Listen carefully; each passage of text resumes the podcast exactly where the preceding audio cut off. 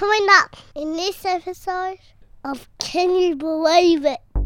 I have edited, I have edited a little bit out of that sentence, but yes, he does use remarkable twice there. Oh, So it gives you some indication of the quality of the writing in the books. Yeah. this is in, that's insane though. Yeah, but just invis- is invisibility not enough for you? Are you not entertained? Just like- You, like, wherever Oh, they decide. He's just left a kidney in the drywall somewhere. Like- What's that smell behind the wall? UFOs in the skies, Illuminati's controlling your life. Can you believe it? Crop circles and Jesus toast. The time that Kesha fucked a ghost.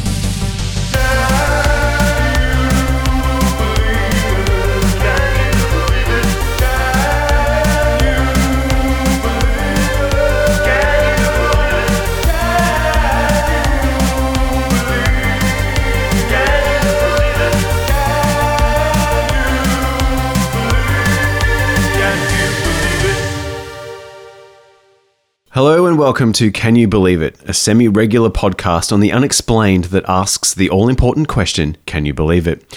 My name is Matt Neal, and I'm joined, as per usual, by someone who is mostly house trained and free to a good home, the Colonel. Thanks for joining us, Colonel. Howdy.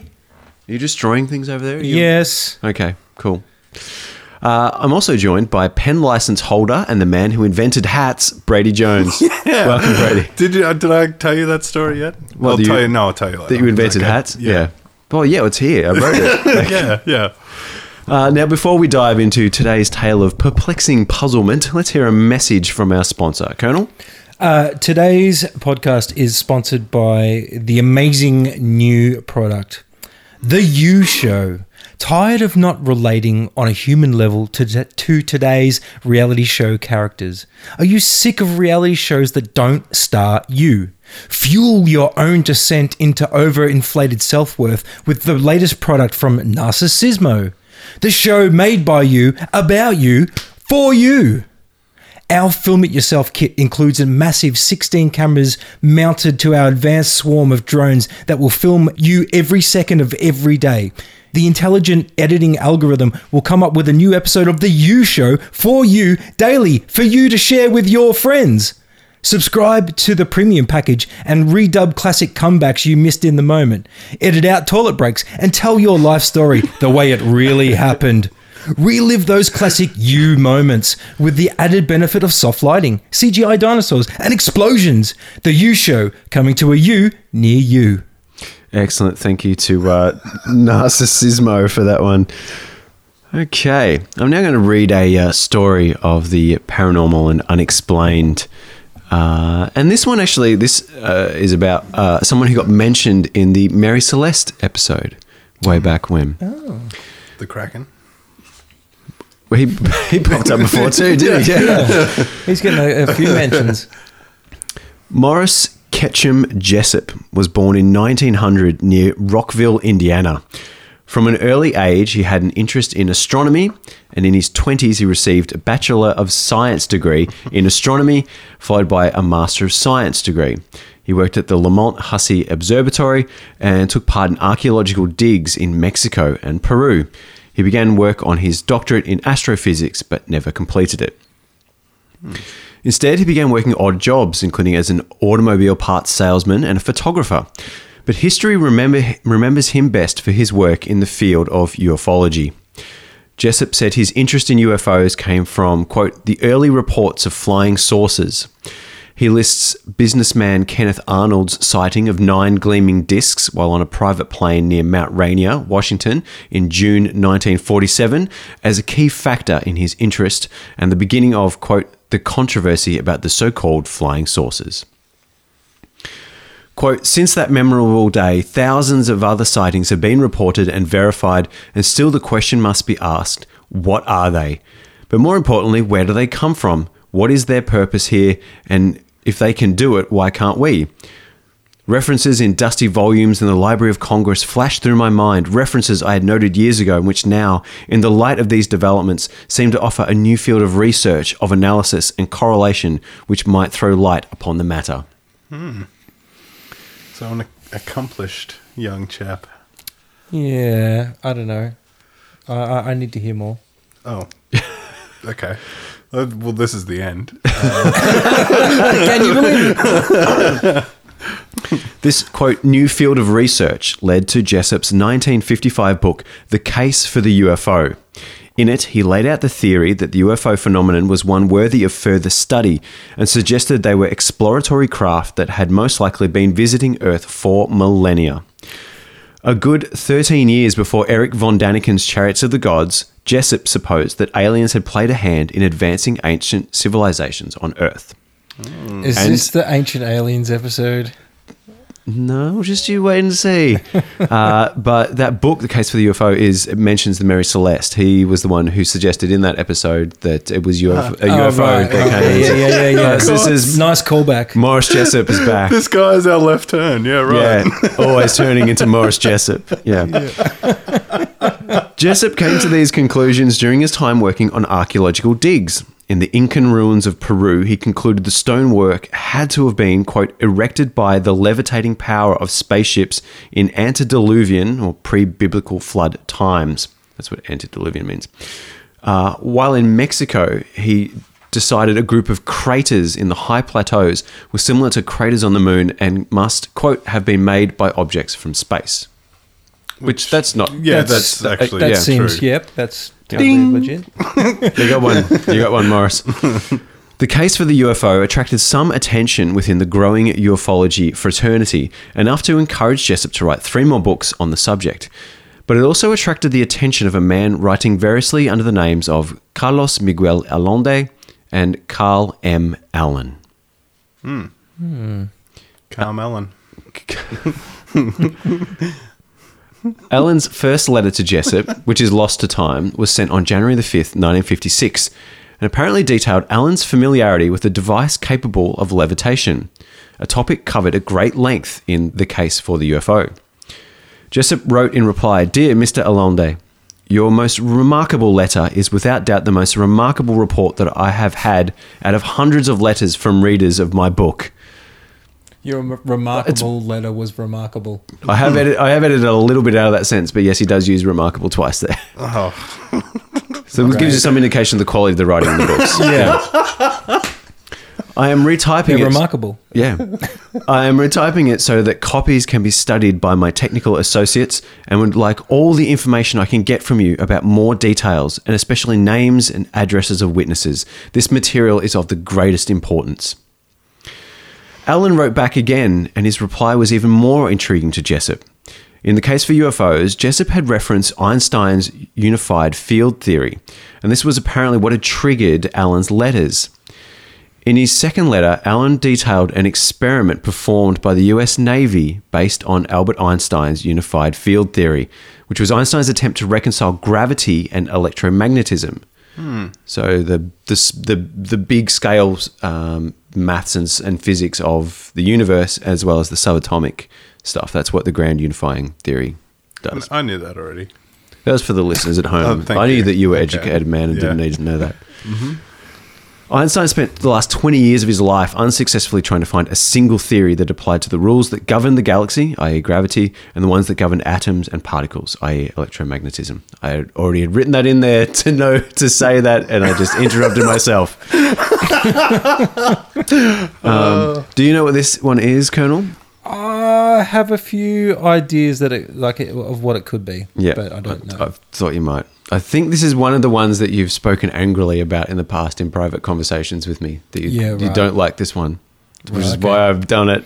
yeah, of course you would, despite me. Yep. Despite Einstein's theory never being realized prior to his death in 1955, Allende refer- inferred in his letter that the incomplete theory was somehow weaponized by the US Navy. From Allen's second letter to Jessup, quote, the result was complete invisibility of a ship, destroyer type, and all of its crew while at sea. Rad. I think I've heard about this. Yeah, this is Yes, gentlemen, the Philadelphia experiment. Correctamundo. One of the classic paranormal tales. Uh, and I have to say, I didn't know too much about this one before reading it, and it was absolutely fascinating. Yeah, I only know this bit. Yeah. Everything from here All right. is a mystery. Strap in. I'm in with you, listeners, on the ride. Uh, further quote from Allen's uh, letter The field was effective in an oblate spheroidal shape, extending 100 yards, more or less, due to lunar position and latitude, out from each beam of the ship. Any person within that sphere became vague in form, but he too observed those persons aboard that ship as though they too were of the same state, yet were walking upon nothing. Any person without that sphere could see nothing save the clearly defined shape of the ship's hull in the water, providing, of course, that that person was just close enough to see, yet just barely outside of the field. Mm-hmm. I should point out that the capitalization through these writings is just all over the shop. Like it's just random, oh. and there's random capital words. It does smack of angry man typing on Facebook kind of writing. So. Allen's letter was the first mention of something that was reportedly known as Project Rainbow, or as it would come to be known to most people, the Philadelphia experiment. It involved the USS Eldridge, a cannon class destroyer escort in the US Navy built in Newark, New Jersey. The Eldridge was officially launched on July 25, 1943, but before then it was fitted with several large generators that were part of a secret weapons program to turn the tide of the war and defeat the Nazis. The project was overseen by a Dr. Franklin Reno, whom Allen referred to as a friend. It's unclear if it's the same Franklin Vincent Reno, who was a mathematician and US Army contractor and was later revealed to be a Soviet spy about five years later. Oh, okay. As Philadelphia experiment expert, Andrew Hockheimer, and this guy is a- an expert on this. Whether that's a credential you put on a resume or not, I Yeah. don't know. But He's just a man with a this plan. th- this man is a man with a website, and it's excellent. I owe a lot of research to this website. Uh, Andrew Hockheimer put it: the Eldridge was quote fitted with tons of experimental electronic equipment. The accounts vary as to whether the original idea was to achieve invisibility to enemy radar, or whether the prize sought after was more profound optical invisibility. Either way, it is commonly believed that the mechanism involved was the generation of an incredibly intense magnetic field around the ship, which would cause refraction or bending of light or radar waves around the ship, much like a mirage created by heated air over a road on a summer day. yeah, so the wavy kind of air. Yeah, right. Yeah, well, it's- this all sounds like legit science so far, right? Yeah, I mean, and I can see the benefit. To, like, Yeah, worth it, worth trying. Mm, I'm not sure no. about. Let's just Okay. like apply like incredibly strong magnetic fields to things. yeah, this is until where I'm something getting happens. concerned. Like that's what could that's just- possibly go wrong? Yeah, the iron in people's blood. Um, no, I'm not gonna. they like create like horribly disfigured mutants, like part ship, part man. You're I don't almost think magnets do that. Do You're they? actually kind of close to where this is going, believe it or not. what? The crew aboard the ship reportedly believed the generators would simply, quote, make the warship invisible to enemy radar. The first test of this experimental equipment occurred at the Philadelphia Naval Yard at 9 a.m. on July 22nd, 1943, which is apparently three days before the Eldridge was officially launched. In broad daylight and in view of other ships, the generators were switched on. They began to hum loudly. Mm-hmm. So like, there's two generators mounted on There's the like four warship. by the Yeah. of it. Oh, maybe even more. I don't know. Yeah. Was it Yeah. four? Was it two? I don't know. I a can't remember. lot. Yeah. But yeah, more than one. We just banged Yeah. on a whole bunch of like magnetic generator, like magnetic field generators, until something happened. Yeah, yeah, Yeah. yeah. That's usually how it goes. Fucking Just keep going. turn it on and see what it does. Yeah. Like that's a great scientific principle. Hockheimer wrote, A greenish fog was seen to slowly envelop the ship, concealing it from view. Then the fog itself is said to have disappeared, taking the Eldridge with it, leaving only undisturbed water where the ship had been anchored only moments before. So What? instead of invisibility, they teleported the ship, They fucking smoke bomb Bamf. Yeah. bamped the ship. Yeah. Damn it, we put the wrong gas Well, in. our uh, no. Well, smoke at this bomb. at this stage, all they're saying is it disappeared. They're just saying it disappeared from view. Yeah. Right, okay. We're not talking about teleportation at Yeah, this point. yeah. Yeah. This is this is in, that's insane though. yeah, but just invis- is invisibility not enough for you? Are you Yeah. not entertained? Oh, no, no, it's just the way that you described it, as if it's like not there anymore. Like not that it's just it's there, but you can't see it. That it wasn't there anymore. Well, that- yeah, okay. Leaving only undisturbed water where the ship had been anchored only moments. It does seem like it Because earlier they made yeah. the stipulation that you could see the clearly defined hull of the ship in the water. Yes, the story does seem to change a little bit as things go along here. Sorry, I, I just picked up on that Yeah, detail. no, that's that's good. That's a good point. Um, Hockheimer's stuff is um, kind of pulling together lots and bits of pieces, and uh, that is taken from um, a a general description of What the what's thing- thought to have happened. Yeah. Yeah. So that specific bit, I can't. I'm not going to fault his Well, it sounds like it's exceeded the expected. Uh, sort of- potentially, yeah. Yeah. The scientists and naval officers on the dock were said to be dumbstruck by what had happened. After 15 minutes, they ordered the, gen- ordered the generators shut down, and the green fog slowly returned, followed by the Eldridge within the fog. The celebrations and backslapping by the scientists and naval officers was soon disrupted by the realization the crew of the Eldridge were all incredibly disorientated and nauseous. Hmm. Allen hmm. wrote, They got invisibility oh, sickness. Well, just That's, like that's that on yeah, hey, have, did you not see the Hobbit? Uh, sorry, not the the Lord of the Rings. Yeah. like he gets that when he puts the ring on. It oh, starts seeing so that's weird what it stuff. feels like. It's invisibility sickness. Um, But I mean, like that must just be insane strain, like intense magnet sort of forces around like people. What that does, like, yeah, Yeah, hmm. it's got it's got to be bad for you. It's got to ruffle your jimmies. doesn't bad it? Like, juju. yeah, That's- that's that's doing something unnatural. Allen wrote that, quote, half of the officers and the crew of that ship are at present mad as hatters. A few are even yet confined to certain areas where they may receive trained scientific aid. He said the ones who were hidden and receiving treatment often, quote, get stuck. The men freeze on the spot, unable to move, apparently frozen in time. what? That is awesome. Like imagine like like some paralysis thing. Oh my god! yeah, but like it, it's like locked in, like Yeah. Yeah, it, it would be such a creepy occurrence. it would be horrifying. Yeah. Quote, sometimes it takes only an hour or so, sometimes all night and all day long. And worse, it once took six months to get a man unfrozen, wrote Allen. D- Are they aging like during this period, like regularly, and, and eating and shitting and all the rest of it? Like, Uh, they he didn't specify the oh hang on no not about the not about the eating and shitting bit but quote deep frozen men are not aware of time as we know it deep They're- frozen. That's a cool term. Yeah.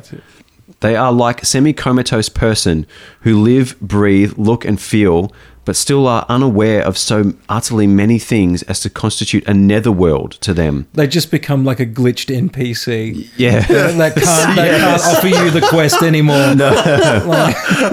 oh, this quest is broken. A man in an ordinary common freeze is aware of time, sometimes acutely so, yet they are never aware of time precisely as you or I are aware of it. The first deep freeze, as I said, took six months to rectify. It also took over $5 million worth of electronic equipment and a special ship berth. Wow. What? I don't know. I, they're keeping him on a naval uh, hospital boat or something, like, is all I can tell there. Right. Okay. Yeah. Uh, writing in 1955, Allen said very few of the crew from the first Philadelphia experiment 12 years earlier were still alive. Quote, most went insane. One just walked through his quarters wall in sight of his wife and child and two other crew members, he wrote. So uh, somebody they're saying that some of these sailors died from insanity. Yeah, I guess so. But he's also saying You that one of die these. from insanity, can you? uh, I don't It's know. the if you- result Well, of the if insanity. you- right? yeah, yeah. well, yeah, if you go crazy and decide to stop eating or I whatever. think they're trying like- to say that like mental illness is probably tipped into a lot of Yeah, but Yeah. uh, like it's it's just that classic like urban legend thing where it's just vague enough for Yeah, it to be believable in in a way, but without having to give any specific details. like a ship disappearing. Yeah. It's kind of specific. Yeah, that's pretty specific. Got the name of the ship. Give it that. Okay. And where where it was. He knew where it was and where and what the ship was. That's you know that's at least something. Some of this stuff is other is, but yes, you're right. Yeah, Is yeah. a little bit more airy fairy. So this one man who walked through the wall of his quarters in sight of at least four witnesses and was never seen again. Yeah, and, and, and, and so that like where are the witnesses? Uh, do we hear from them? Like the witnesses? We'll come to we'll come How to do that. you- watching a man through- walk through a wall. a wall. Like you need a run up, surely. Like I don't feel like you know Kitty Pryde X Men powers. You're just going to walk through the wall, Well, like yeah. the vision. You're just if going to just cartoons pass have taught me Oh, anything, it's You that can change magnetic your- fields can like change your mass your and density. and then Yeah. like remake you like oh, wherever Oh, they decide. He's just left a kidney in the drywall somewhere. Like, What's that smell behind the wall? My colon's stuck in there. Oh, Allen also claimed two men caught fire and burned for 18 days. What? yeah, well, invisibility will do that. Quote, the experiment was a complete success, wrote Allen. The men were complete failures. wow. What? Good line. Good line. The, the the experiment was a complete success. Yeah, they in turned, that they turned the ship invisible. Yeah, but, the the men- at the cost of like Yeah. destroying their Yes. But at what cost? yeah. But yeah, okay. They get, I guess they got the knowledge that invisibility like lights people on fire, which is For you know, eighteen days. valuable. Look, you're gonna How make, can we gonna use make an this to omelet? fuel things? yeah. make an omelet, you're going to break some eggs. You got to fucking incinerate sailors. God, it's just horrific. Uh, Crew were discharged and a new crew assembled before the next test on October 28. According to Hockheimer, the Navy decided that they only wanted radar invisibility and the equipment was altered ahead of the second test. I don't know what I'm volunteering for, but I'm doing my duty. I got hmm? told to get on a boat and everybody went crazy. I said, I'm already crazy. I saw a guy on fire. I saw a guy walk through a wall on fire. this time the gener- generators were turned on, but there was no green fog. Instead, the Eldridge turned, quote, near invisible. Then, after a few seconds, there was a blinding blue flash and the ship disappeared completely. Bamf. wow. It's claimed the Eldridge appeared seconds later in Norfolk, Virginia, a distance of about 450 kilometers. the ship then disappeared again Bamf. from Norfolk and bamfed back into Philadelphia. Wow. What? Now we have teleportation, gentlemen. Right. Wow. Yeah, right. Magnets. What do they do? How do they What, work? Yeah, well, well, yeah. I think the question is, what can't they do? Mm, yeah. They can do everything. Like you know how like you see those commercials on TV where like you know people are like, oh, I've got a sore back and like sleep on magnets and everything's Yeah. better. Yeah, Like, yeah. Wear a magnet round your head. Yeah, I Yeah. put this magnet around my head, and now I just think really great, and I don't have migraines. Like it's like just all And now I these- speak Mandarin. and I can hear colors. Wow. this um yeah, I might just start eating them for the unknown Well, you benefit. should. Yeah, yeah. yeah, you should. We yeah, should all that- eat more magnets. Yeah, let document it. document though, like make sure you document. In his second letter, That's Allen the one thing you get from this show. Man It's- cured yeah, by yeah. ingesting a one the thousand one, magnets. the one takeaway is we should all Man eat more magnets. his, man starts his own magnetic field after injecting 100 magnets. oh shit. Oh, God. In his second letter, Allen doesn't separate the experiments into two distinct experiments, but writes, quote, the exper- experimental ship disappeared from its Philadelphia dock and only a very few minutes later appeared at its other dock in the Norfolk Newport uh, Newport Smith area. This was distinctly and clearly identified as being that place, but the ship then again disappeared and went back to its Philadelphia dock in only a very few minutes or less. This was also noted in the newspapers, but I forget what paper I read it in or when it happened. Could have stopped that sentence, that line, Yeah, that yeah. paragraph a sentence early, but yeah. It's such a. I remember being angry about this now. It, Mm. it is. It's such a preposterous. Like thing, like there's magnets, nothing to designate that it's going to arrive in its other harbor. It just randomly, seemingly, as if it was a sentient ship, knew Yeah. to get, like tra- teleport to the other harbor. To a body of water. Yeah. More important. Well, Yeah, like it didn't just turn up in the middle of Bob's house. Yeah, like, yeah. inside the Statue of Liberty or something. like Yes, just in the head of the Statue of Liberty. Is that a boat sticking out of the Statue of Liberty? Uh, Has that always been there? yeah. The I don't know, French invasion playing out. It's my first time in New York, but I ain't never seen this in the postcards. Uh, when the ship was investigated, the crew were violently ill. and some were missing, never to be seen again. This is crew number two. crew two. Yeah. Yeah. Did, did, did they give them a brief on what happened to crew number one before they volunteered for crew number two? Uh, no, that's the end of the briefing. Sorry, we don't have time for that. Have you ever been part of a research thing? Uh, no. Yeah, they don't tell you much. Yeah, right. Amage, amage, amage. So some crew members were missing, never to be seen again, and five sailors were fused to the metal of the ship. Their arms and legs stuck partway through the walls, deck, and hull of the ship. Part boat, part this is man. actual like NPC glitch nightmare. Yeah. Like falling through like. oh, hello, sir. What the- Yeah. Uh, like horrible conglomerate of, of Yeah, people, I've, like- I'm, I'm trying to be like funny fused about together. A, quite a horrific description mm. of something. It, it is- reminds yeah. me of like John Carpenter's The Thing, you know, this like, yeah, like mucus and like sinew and stuff. All these people like few. Ugh, Is that too much? Too much. enjoy your dinner. Uh, yeah, so yeah, half people sticking half out of boats. Hockheimer wrote they wanted to cloak the ship from view, but they got dematerialization and teleportation instead. Instead, we made boatmen. yeah, the first and Transformers. several boat people. That's probably the sound effect, right? Like, Yeah, the first boat people. Oh.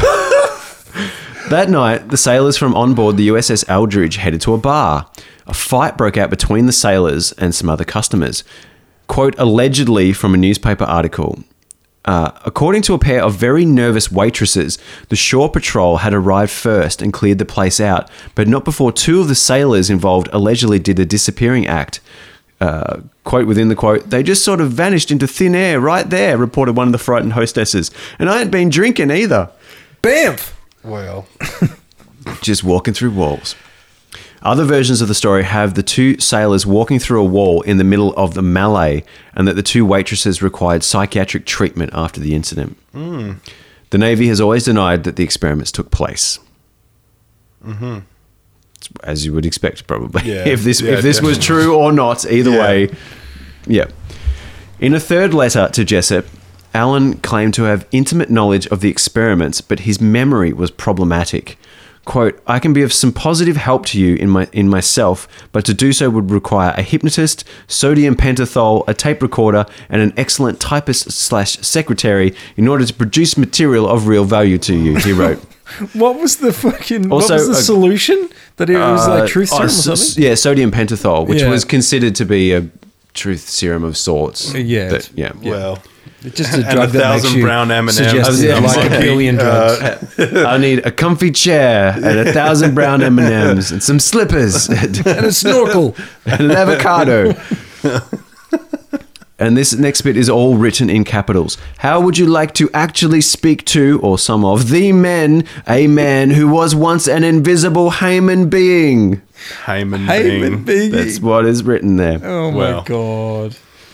Allen claims to have witnessed one of the Philadelphia experiments, presumably the first one, from the deck of the SS Andrew Furuseth, which was close enough for Allen to be able to put his arm up to the elbow into this unique force field. I was up to the elbow in this Wow. sucker. I tell you, it's real. elbow deep within the borderline. Yeah, what happened to his like the lower half of his arm, just like all distorted and Comes back and he's came like, out, came out. and He had a battleship on the end of it. Like, oh, you made my battleship. like a life saving ring or something. Hey, that's way better. I was just going to say he comes back with like 10 fingers, but Uh, that's how I became life preserver man. sugar doo doo. Quote, I felt the push of that force field against the solidness of my arm and hand outstretched into its humming, pushing, propelling flow. I watched the air all around the ship turn slightly, ever so slightly darker than all the other air. I saw after a few minutes a foggy green mist arise like a thin cloud. This must have been a mist of atomic particles. I watched as thereafter the ship became rapidly invisible to human eyes. Hmm. It's a good story. Yeah, no, he's telling us I've good said yarn that. here. I've said that a lot. Yeah. I'm sorry. I should stop. No, no, it's good. It's a common theme. Is that's fine. you did. You're doing good, Matt. Ke- keep, Keep it up, up. the good work, Brady. Yeah, enjoy. Uh, further quote The field had a sheet of pure electricity around it as it flowed. It was strong enough to almost knock me completely off balance, and had my entire body been within that field, the flow would have been a most absolute, with an absolute certainty, would have knocked me flat on my own ship's deck. As it was, my entire body was not within that force field when it reached maximum strength density. I was not knocked down, but my arm and hand only pushed backward with the field's flow. Hmm. So good. It's good. Jessup continued correspondence with Allen, but became increasingly frustrated at a lack of definite answers and information. He was ready to drop his investigation when he received a strange call from the Office of Naval Research in Washington. It seems a copy of Jessup's book, The Case for the UFO, had arrived at the office in a manila envelope with Happy Easter written on the front. Hmm. The envelope found its way to Admiral N. Firth, who opened the letter and thumbed through the book. He was intrigued not just by the subject matter of Jessup's book, by the fact that it had been annotated by what looked like three different people. Three different shades of ink, blue, purple, and blue green, according to one version, had underlined and added notes to Jessup's writing.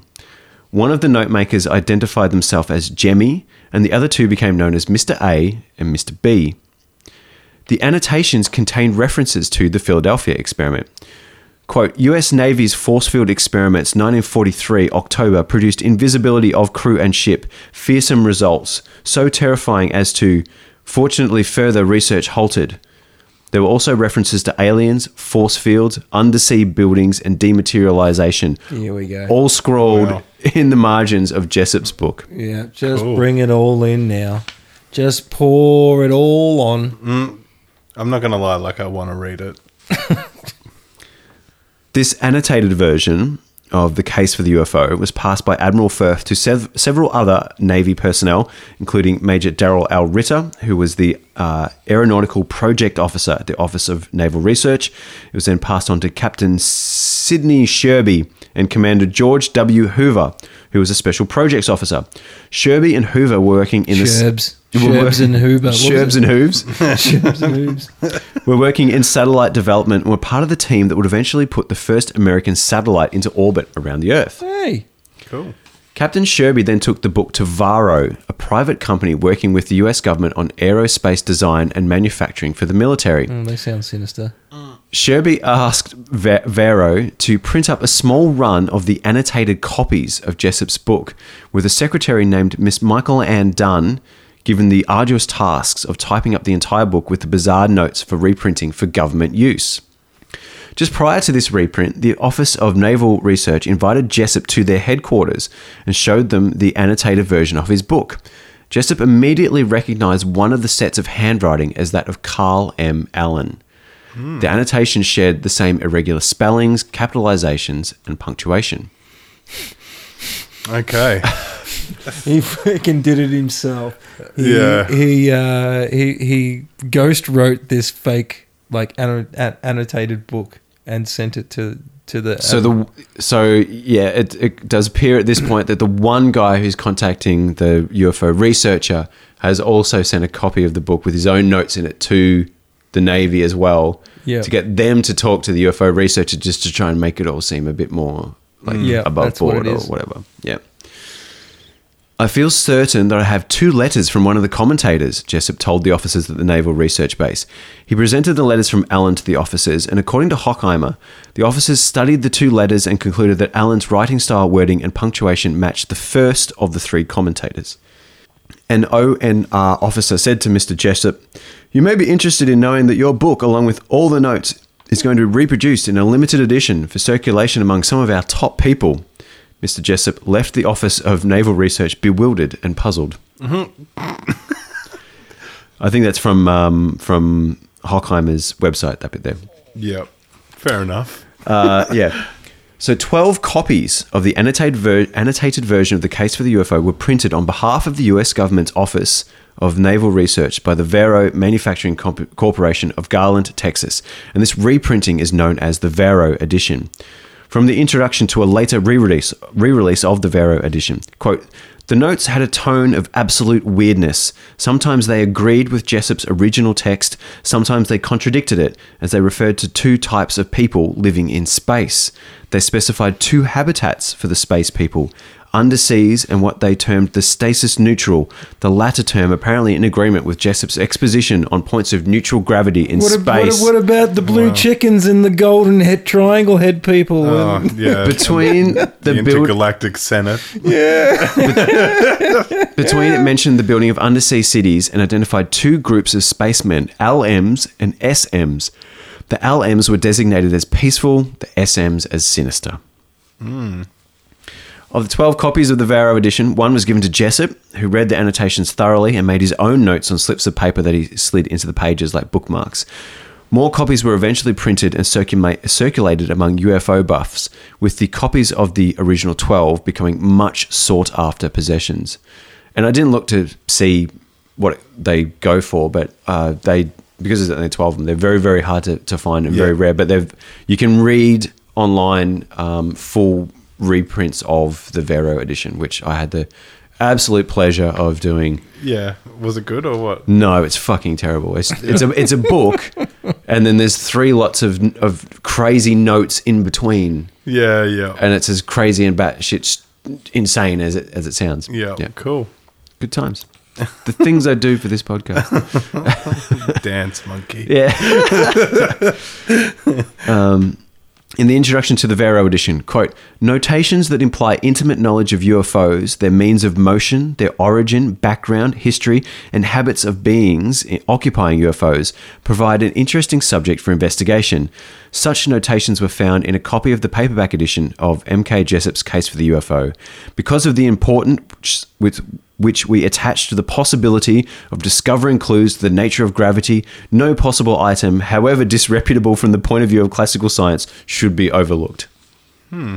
So it's them just like backing their own thing of no, this is why we're going to publish this batshit crazy thing for science. We shouldn't Yeah. overlook anything. Yeah. it's art.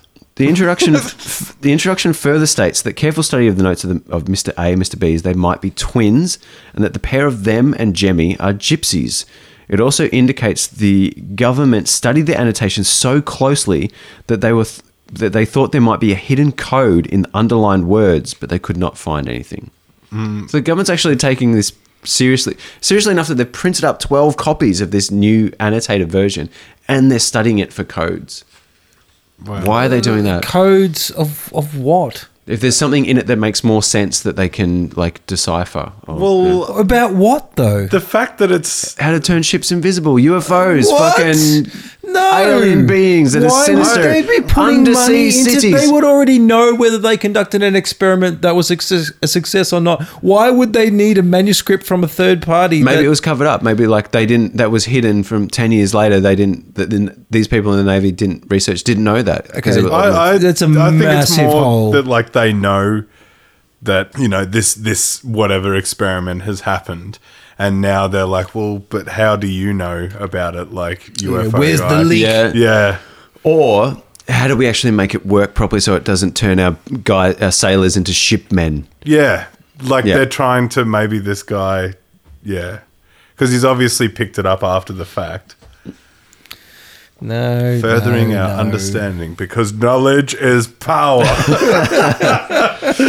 Jessup maintained contact with the Naval Research Department over the years and had even been asked to be a consultant on a new experiment they wanted to perform, but Jessup turned them down. Uh, and and maybe you know, do you want to be on the crew? You know, I'm just putting it out there. Maybe crew Well, number we could three get is you out lucky here one day. Uh, I think this is this is part, this is reasonably. I'm the king of the world. I'm a horrible mutant. I think this part is reasonably verified that at some point the Navy has con- has been continually contacting this ufologist and said, "Hey, do you want to come and work on this project with us?" Which is pretty crazy. That's Wow. ridiculous. A friend wrote that Jessup rejected the Navy offer because he was convinced such experiments were dangerous and, quote, could temporarily, and if strong enough, perhaps permanently rearrange the molecular structure of people and materials so they would pass into another dimension with further implications of predictable and as yet uncontrolled teleportation. Well, see now, like he's just so responsible. Now he's, doing the right thinking of he's doing it for the sailors. You know, he doesn't want to like. Won't somebody these think of the sailors? Yeah. Yeah. Over the years, Allen would send over 50 letters to Jessup. Jessup wrote three more UFO books over the next two years, including UFOs and the Bible, and tried to make a living off his writing, but he was unsuccessful. On April 19, 1959, Jessup contacted Dr. J. Manson Valentine, a longtime friend of Jessup's who was an oceanographer, archaeologist, and zoologist. That's fucking Dr. Valentine, the oceanographer, archaeologist slash zoologist. Like Yeah. that's this guy's cool. And Playboy. Uh, Jessup reportedly told Valentine he had made a major breakthrough on the Philadelphia experiment. Valentine invited him over for dinner the next night to discuss. Jessup never made it. He was found dead in his car, with the cause of death believed to be suicide by carbon monoxide poisoning. dun, dun, dun. What was it? The CIA? Jessup never lived to see the Philadelphia experiment become a movie in 1984 and a sequel, I think. I think there's actually two of them. Really? Uh, yeah, nor to see a second witness, Al Bielek, come forward. Bielek, a fellow sailor, claimed that seeing the film had triggered his repressed memories, which had been buried by the gut by government brainwashing. His story backed up Allen's. Can you believe it? Wow. You go. No, no, no. No, you, you go. no, no, we no, we have a, a rule. Like you go and then I go. don't know there's a You rule, went, but you, it's just- no, you went first last time. Did I? Yeah. Okay. Well, it should be a rule that you go first. Come on, Brady, fucking do it. Uh, Pull the band aid off. No. Um, yeah, no, I don't believe it. But why, I mean, why not? Well, because if that was the case, then that would still be happening in terms of. Maybe it is. Well, like You- my you under- don't see the ships. are there. It's behind my- you. so my understanding is like Oh, you that suck my there's battleship. absolutely like stealth like uh destroyers and stuff like that, like stealth, you know, bombers in Yeah, plane- the like stealth yeah. bombers, yeah. So yeah, I think that's the extent, and I think yeah, definitely radar invisibility can be achieved, Mm-hmm. um, but optical invisibility. Come on, guys! well, Wait, where do you sit Oh on no, this? there's uh, yeah, What? potentially there's like a, a Invisibility cloak, Yeah, no, but I I- don't think they can do Oh, it. yeah, there is there is a cloak that refracts invisibility light. has uh, yeah, been yeah. kind of kind of simulated in, in, in a way through like clever use of of bending light and stuff like that. Hmm. But yeah, But it's not. It's not this. It's not like fucking. it's not teleporting the- a fucking It's not battleship. bamfing it- Yeah, or yeah, turning yeah. people across into America. shipmen. Yeah. Yeah. it's different. It's slightly different. the yeah the most horrific transformers ever.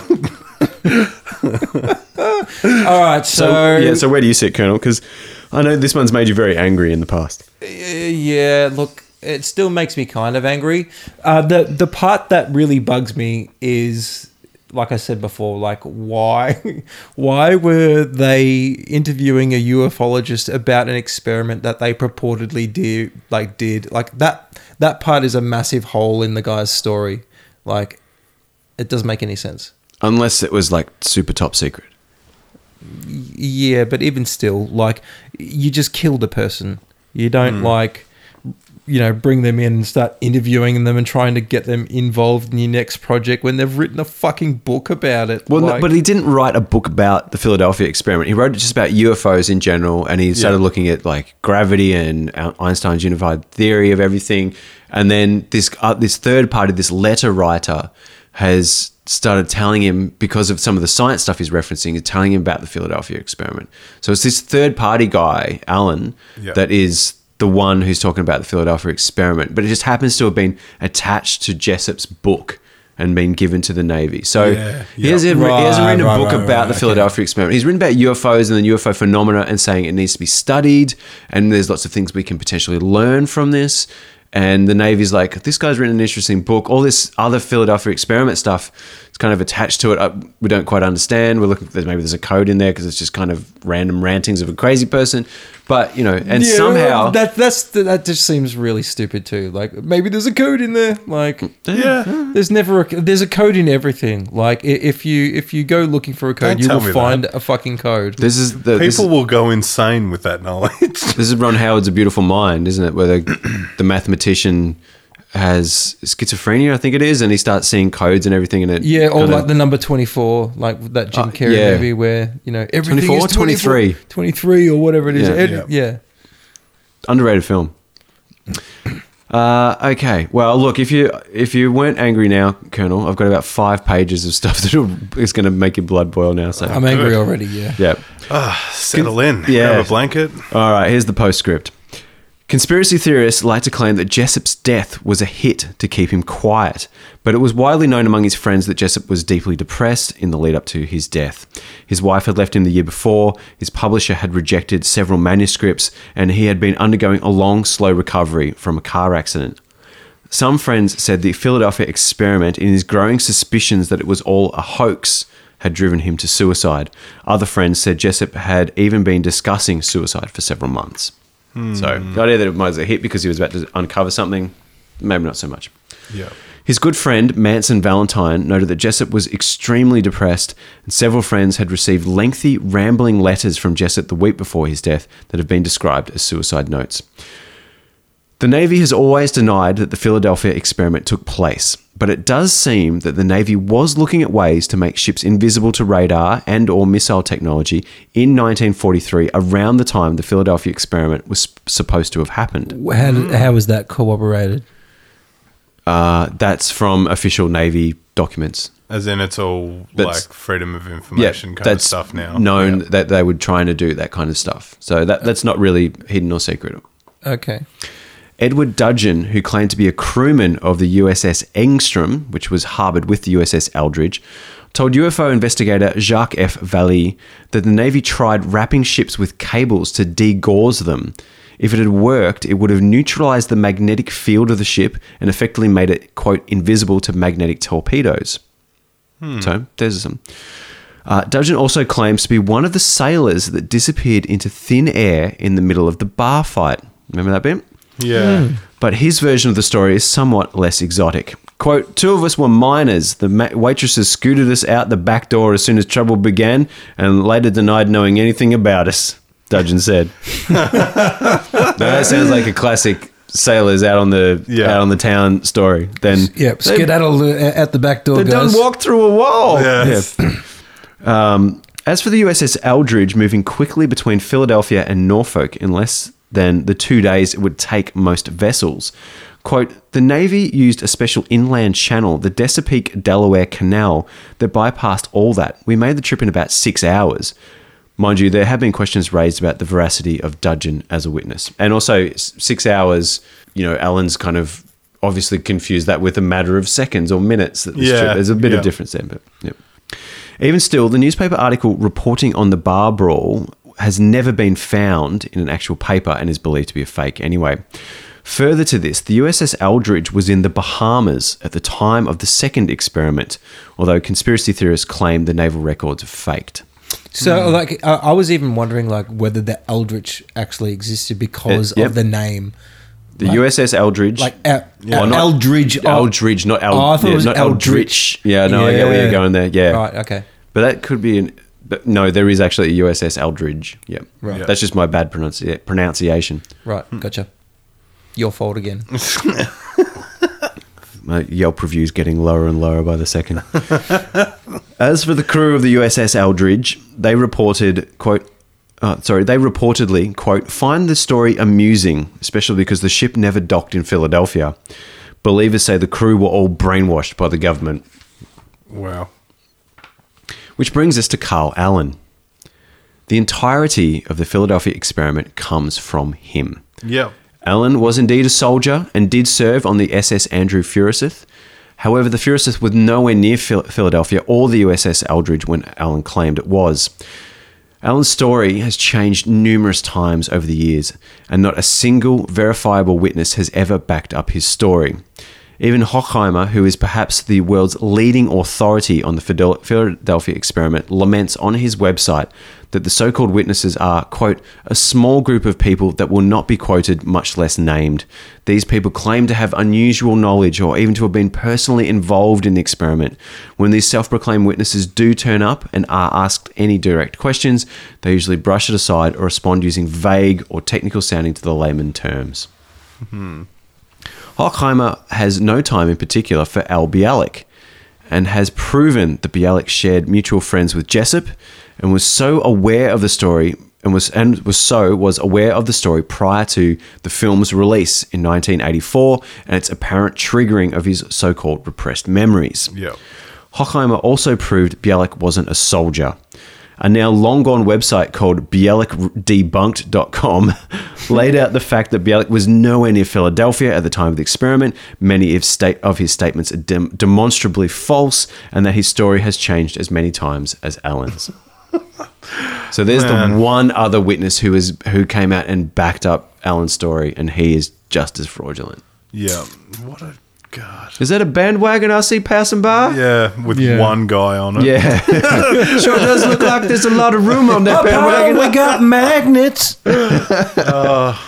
In 1969, fed up with everyone else seemingly making money out of the Philadelphia experiment, but not him, Allen paid a visit to the Aerial Phenomenon Research Organization.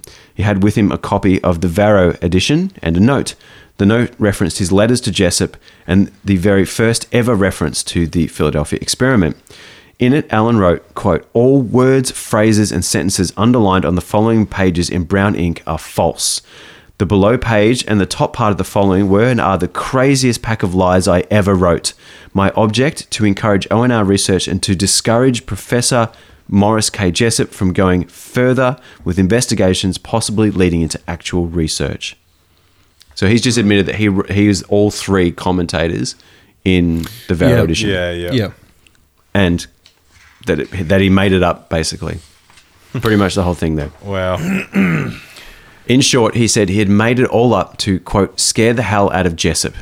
In his book, The Case for the UFO, Jessup had been encouraging people to write to the congressmen and representatives and push for further research into Einstein's unified field theory. Allen feared a breakthrough in that research would demoralize society and so concocted his hoax to discourage Jessup. Hmm. That's he an had a- interesting he way had- to go about it. He had good intentions, at least. Yeah, but he made up the whole of the yeah, Philadelphia but he came experiment. off like a dick. Yeah. For much of his life, Allen was considered a man of mystery. In 1986, Allen came out of hiding and made his so called deathbed statement, reaffirming that this time that the Philadelphia experiment was true.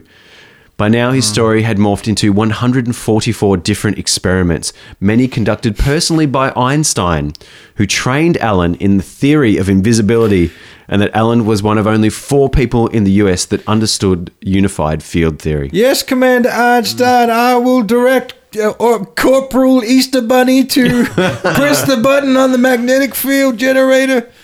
The Yeah. story has significantly vamped up here by this time. Like we're now uh, like nearly 30 years after he first started writing these letters. So Wow.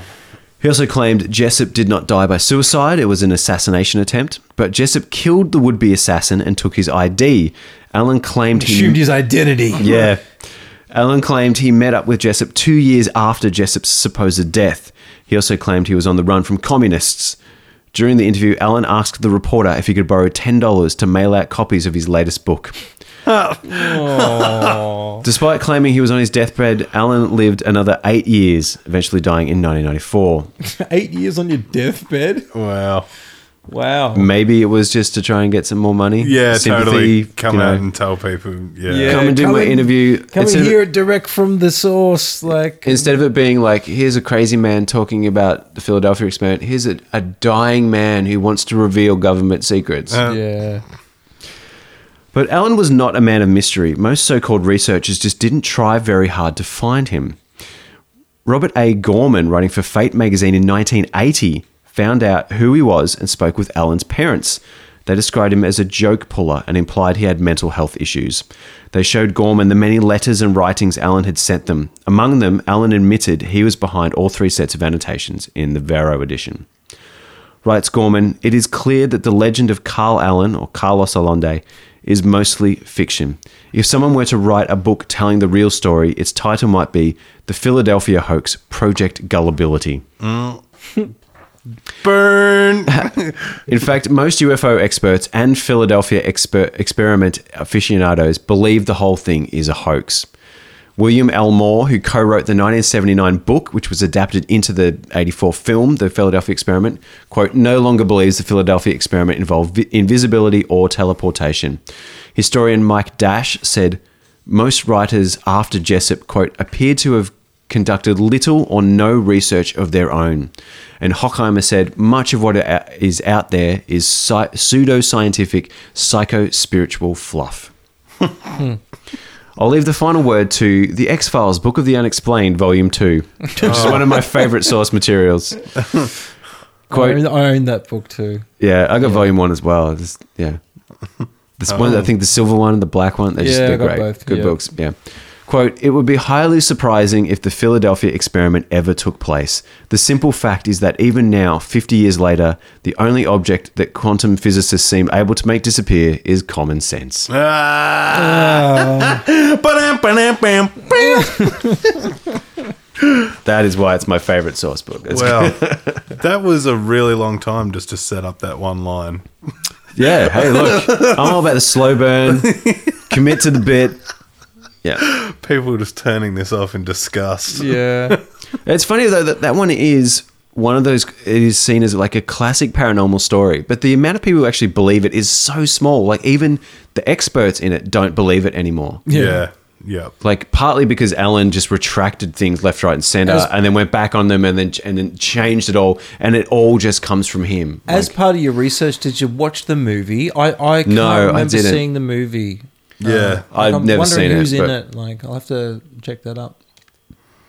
I want to say Mark Harmon, but I don't have anything to back that up. You just want to say that name. Just Mark wanna say Harmon. Mark Harmon. Yeah. from NCIS. Um, Maybe he gets um, royalties. just Love you, every time I say Mark Harmon. Yeah. Keep up the good work, bud. So anyway, there you go.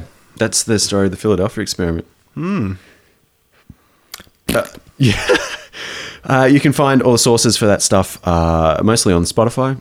This is probably going to be other places as well. Get it on your favorite podcast app. Um, I know we should like probably. it, subscribe it. I think you're supposed to say these things. We never do. I know Like we it, should probably um, put this at the start of the podcast, but don't actually eat magnets, please. Yeah, yeah.